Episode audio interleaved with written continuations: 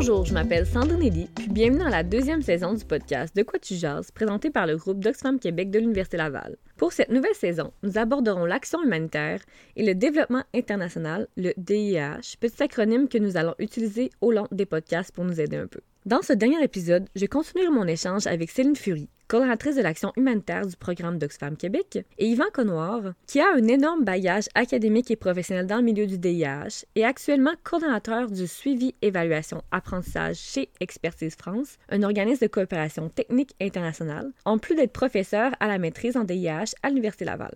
L'épisode précédent portait sur les standards Sphères, qui sont une grande base qui guide l'action humanitaire. Nous allons continuer la discussion en essayant d'aller voir qu'est-ce qui se fait d'autre dans le domaine.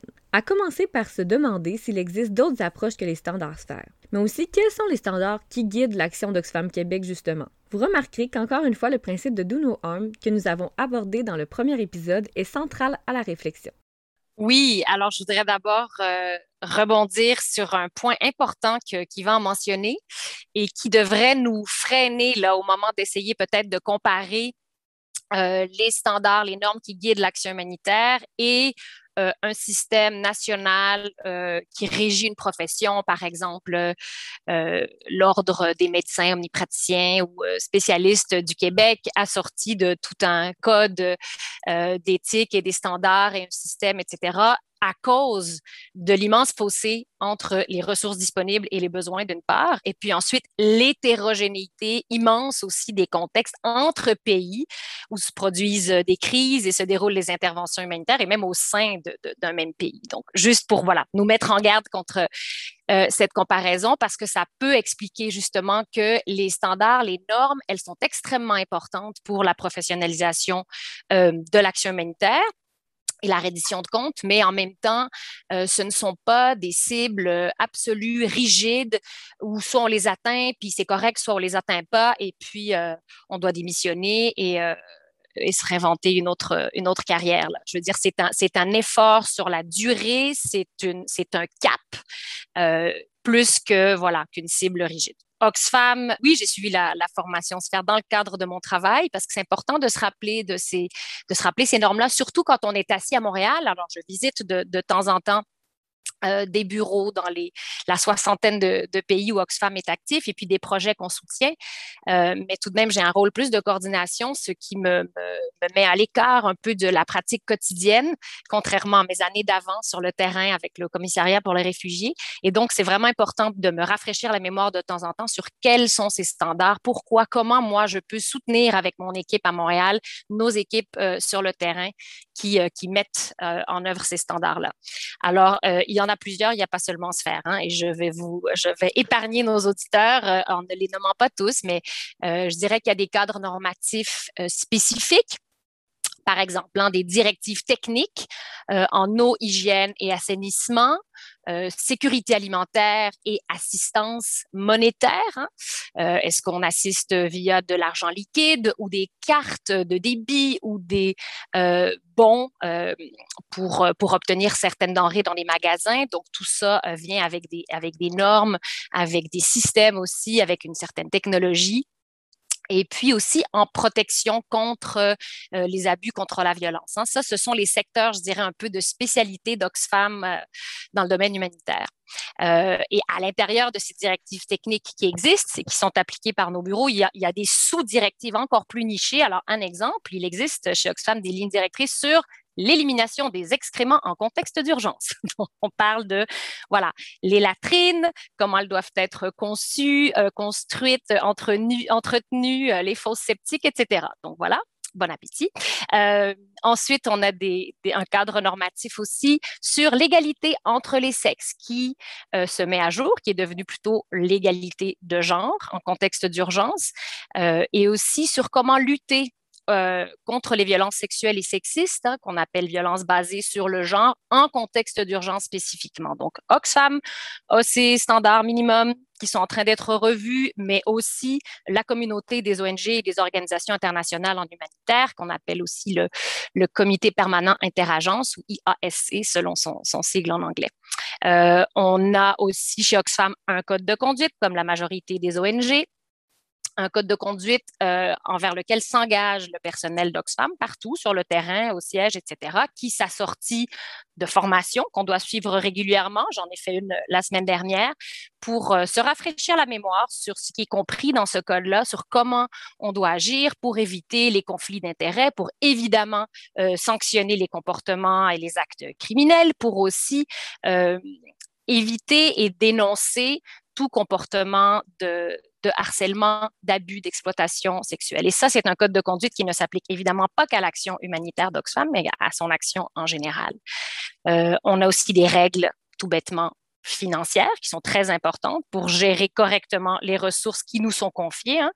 Euh, Yvan en parlait tout à l'heure, par les bailleurs de fonds, par le public. Il y a des lois nationales, donc euh, d'Oxfam Québec, Oxfam Canada, mais la vingtaine d'autres Oxfam euh, situés dans d'autres pays qui fournissent des ressources, et on doit euh, gérer nos comptes, on doit euh, euh, assurer une transparence aussi de nos rapports financiers selon les règles de chacun de ces pays-là, et, et, et différentes procédures administratives aussi qui les accompagnent et qui sont propres aux différents Oxfam. Et je finirai peut-être avec l'exemple d'un autre euh, cadre normatif spécifique Euh, qui est très d'actualité, c'est la charte euh, sur le climat et l'environnement pour les organisations humanitaires qui a été développée là, à travers une consultation euh, euh, d'une année par le C I C R, le Comité international de la Croix-Rouge, et aussi euh, la Fédération internationale des sociétés de la Croix-Rouge et du Croissant-Rouge, et qui ont inclus euh, un paquet d'experts techniques aussi sur l'environnement et les changements climatiques, mais aussi toutes les O N G du secteur pour qu'on puisse donner notre avis. Puis là, il y a une mouture finale euh, de cette charte qui euh, a déjà été signée par vingt-cinq organisations et qui est en train d'être signée par d'autres euh, dans le but d'être présentée là, à la fin de l'année à la vingt-sixième euh, COP, là, la conférence des, des parties à la Convention cadre euh, des Nations unies sur les changements climatiques. Mais pourquoi présenter des standards humanitaires à ces grandes rencontres de négociations climatiques? Quel est le lien entre les deux? Euh, c'est très intéressant parce qu'on se rend compte finalement, le secteur humanitaire, qu'on a un rôle clé à jouer dans la lutte aux crises climatiques et environnementales qui provoquent des besoins humanitaires auxquels on répond. Donc, euh, ces crises-là qui s'approfondissent, qui se multiplient et qui affectent la vie euh, et les moyens de subsistance de, de millions de personnes dans le monde. Euh, Dernier petit exemple de, là, on est peut-être moins dans les cadres normatifs, mais plutôt dans les approches. Et ça, il y en a un paquet aussi euh, chez Oxfam. Par exemple, euh, la programmation sûre, hein, ça vient de l'anglais « safe programming ». Ça, c'est vraiment une approche préventive. C'est surtout une méthode qui nous enseigne à gérer les risques. Alors d'abord, à les identifier, à prévoir comment euh, les atténuer, et puis suivre finalement euh, notre performance dans l'atténuation de ces risques-là dans toute opération humanitaire, dans le but de quoi? Ben, simplement d'éviter que notre action, je dis humanitaire, mais aussi de développement, euh, que cette action-là cause du tort. Ça ne sert à rien qu'on s'implante quelque part, qu'on apporte une assistance, euh, qu'on réhabilite, qu'on construise des infrastructures si la façon dont on fait ça, finalement, oui, apporte des services, mais génère euh, des tensions et des conflits, par exemple. Donc, euh, cette approche-là rappelle à toutes les équipes sur le terrain comment, avant de commencer un projet, une intervention, euh, vraiment analyser de façon systématique tous les risques qui existent dans un contexte donné. Hein. Ici, Céline nous ramène à l'approche du « do no harm », ne pas causer de tort, abordée dans l'épisode un. Comme elle nous le partage, Oxfam s'est doté d'un grand nombre de politiques et de standards dans ses propres actions humanitaires sur le terrain. Il collabore aussi avec d'autres O N G sur le sujet afin de faire mieux.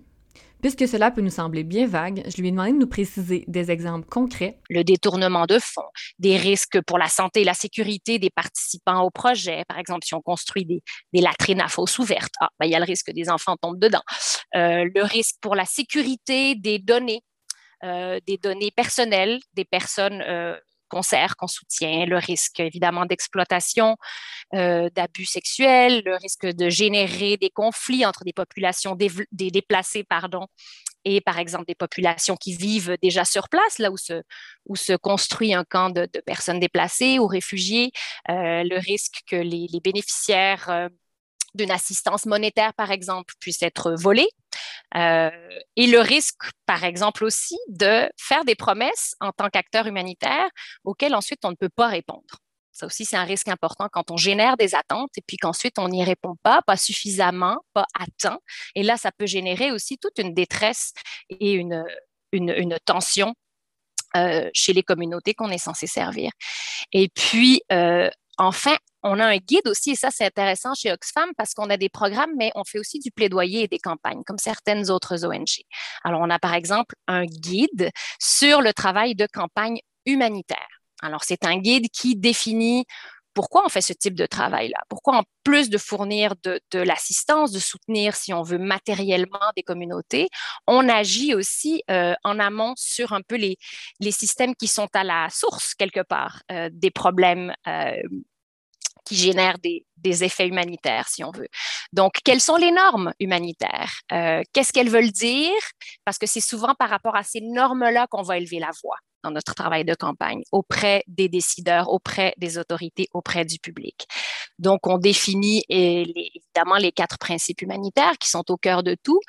Et puis, on nuance. Le principe de neutralité chez Oxfam, il est peut-être pas tout à fait le même qu'ailleurs. Euh, face à un contexte où il y a un conflit, euh, si une des parties au conflit euh, viole particulièrement les droits humains de la population civile, eh bien, on va dénoncer ça et on va euh, donc nuancer un petit peu ce principe de neutralité. Donc, c'est important que tout le personnel d'Oxfam comprennent bien ces principes-là, se les approprient pour pouvoir définir ensuite une action de plaidoyer qui soit cohérente. Euh, dans des situations euh, où il n'y a pas l'accès humanitaire euh, qu'il faudrait pour les programmes qu'on soutient.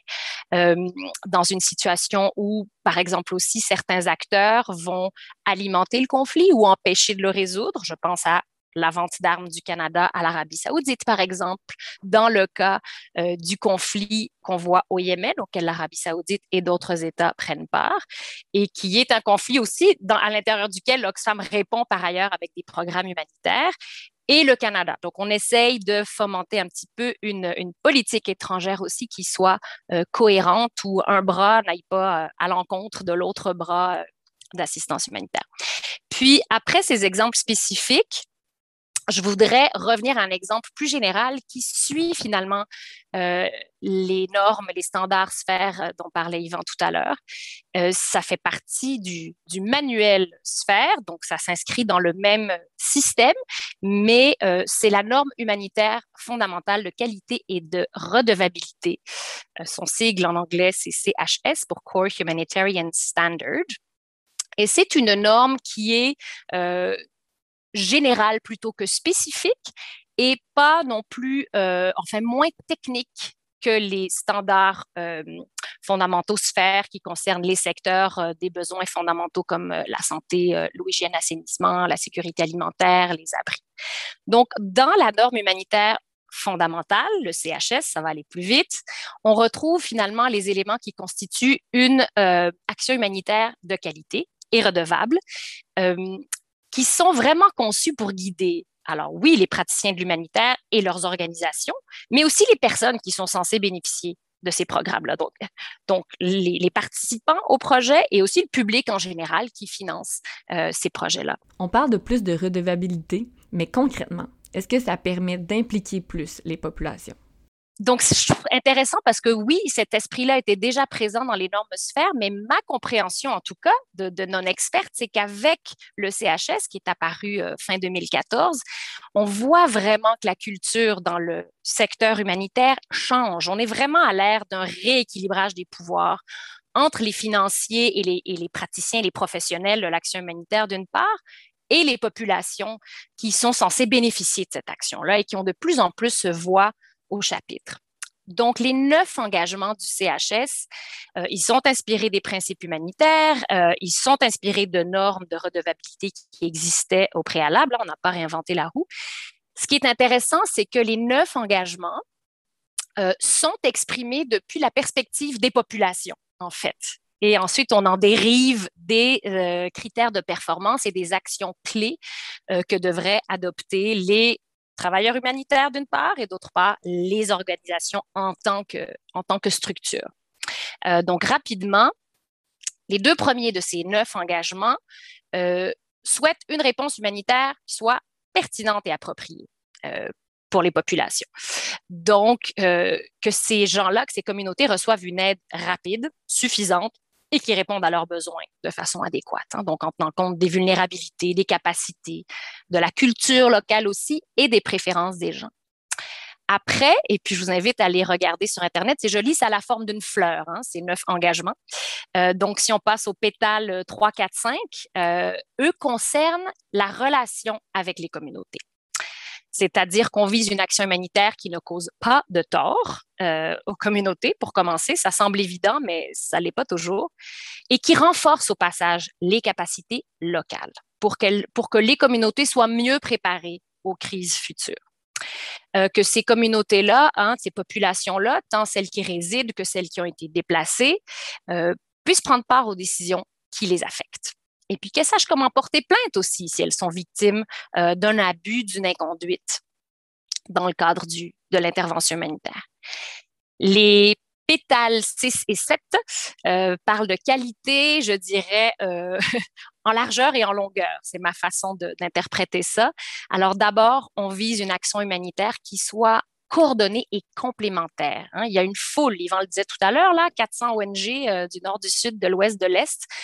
Alors souvent, les personnes affectées par les crises sont ensuite affectées par le fait que c'est le chaos et qu'on vient leur poser huit fois les mêmes questions, puis qu'ensuite, euh, voilà, il y a des doublons, des O N G qui, qui fournissent le même type d'assistance et puis peut-être qu'ils oublient euh, tout un segment de besoin.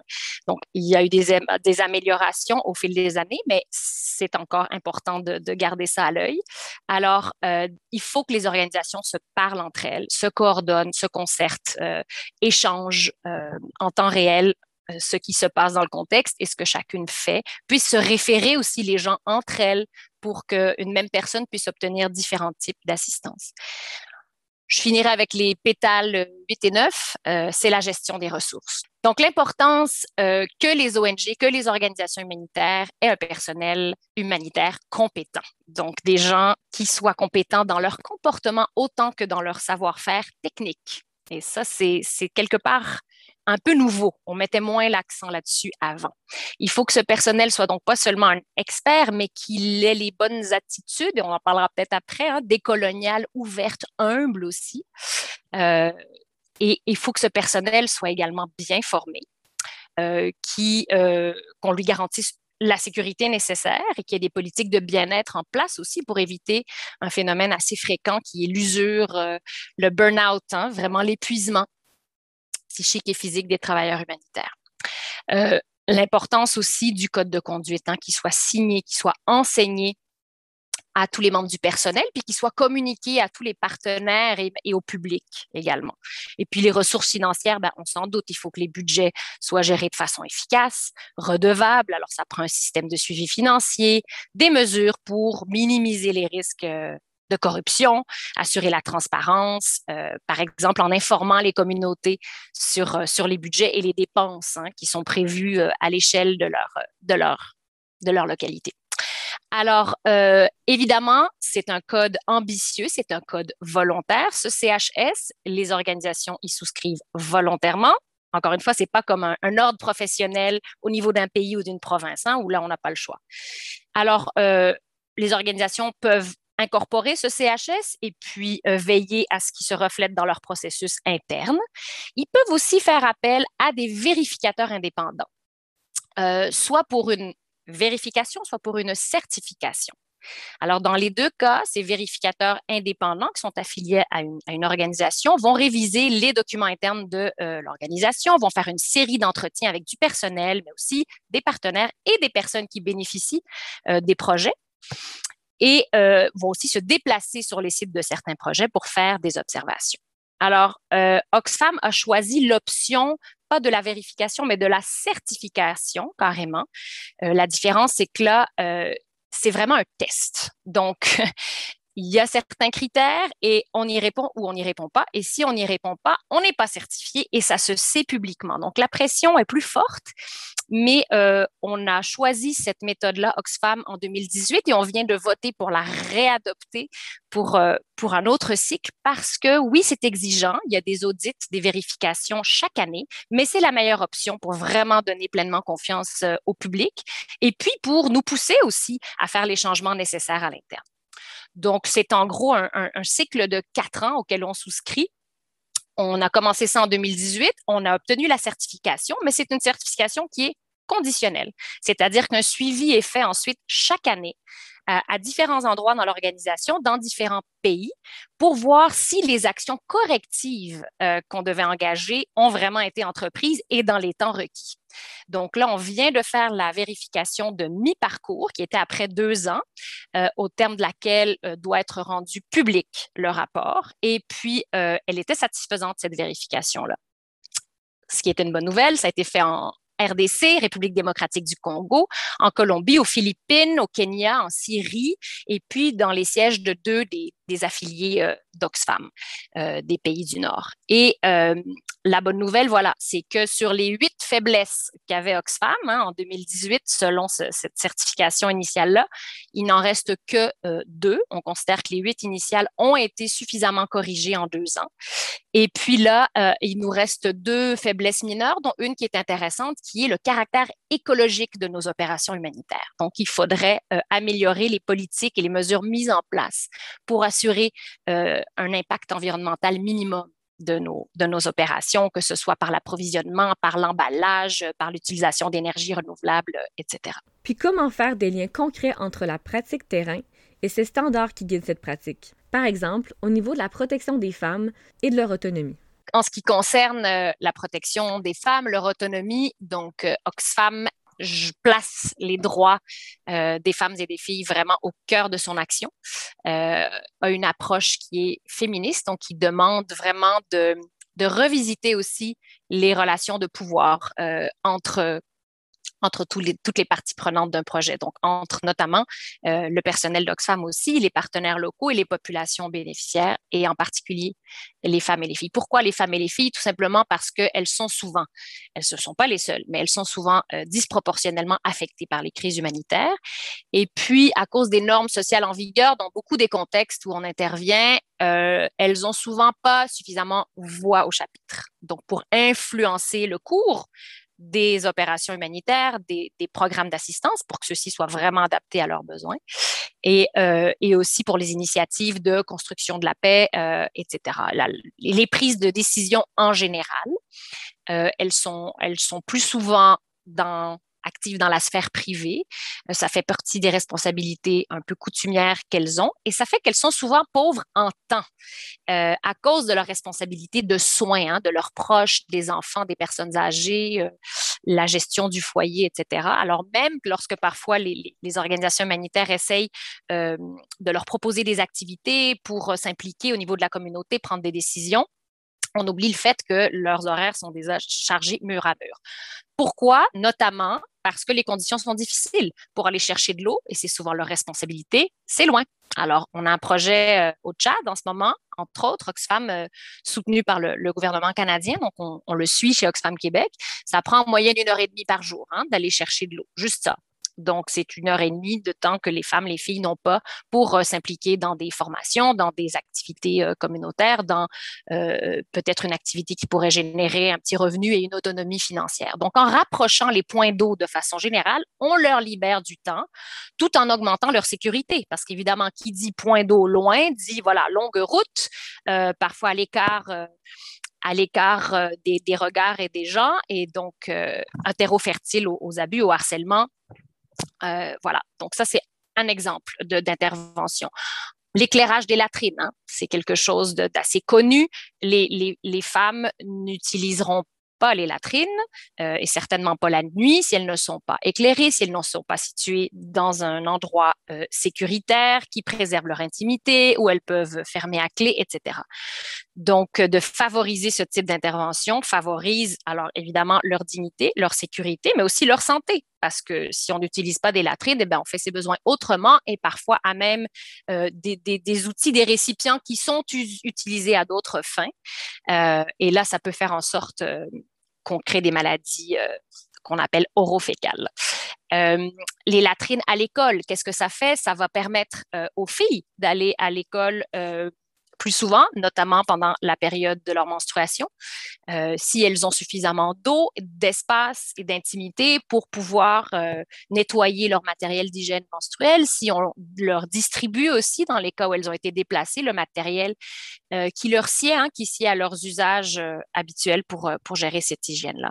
Donc ça, ce sont des exemples, il y en a, il y en a quantité d'autres. Euh, l'idée de construire des garderies aussi à proximité d'endroits où on donne des ateliers, par exemple, de, de formation de gestion de petites entreprises pour les femmes, dans le but qu'elles aient une autonomie financière plus grande. Et ça se fait même en situation d'urgence, sachant que les urgences, de plus en plus, hein, dans certains cas, elles peuvent durer des mois, voire des années.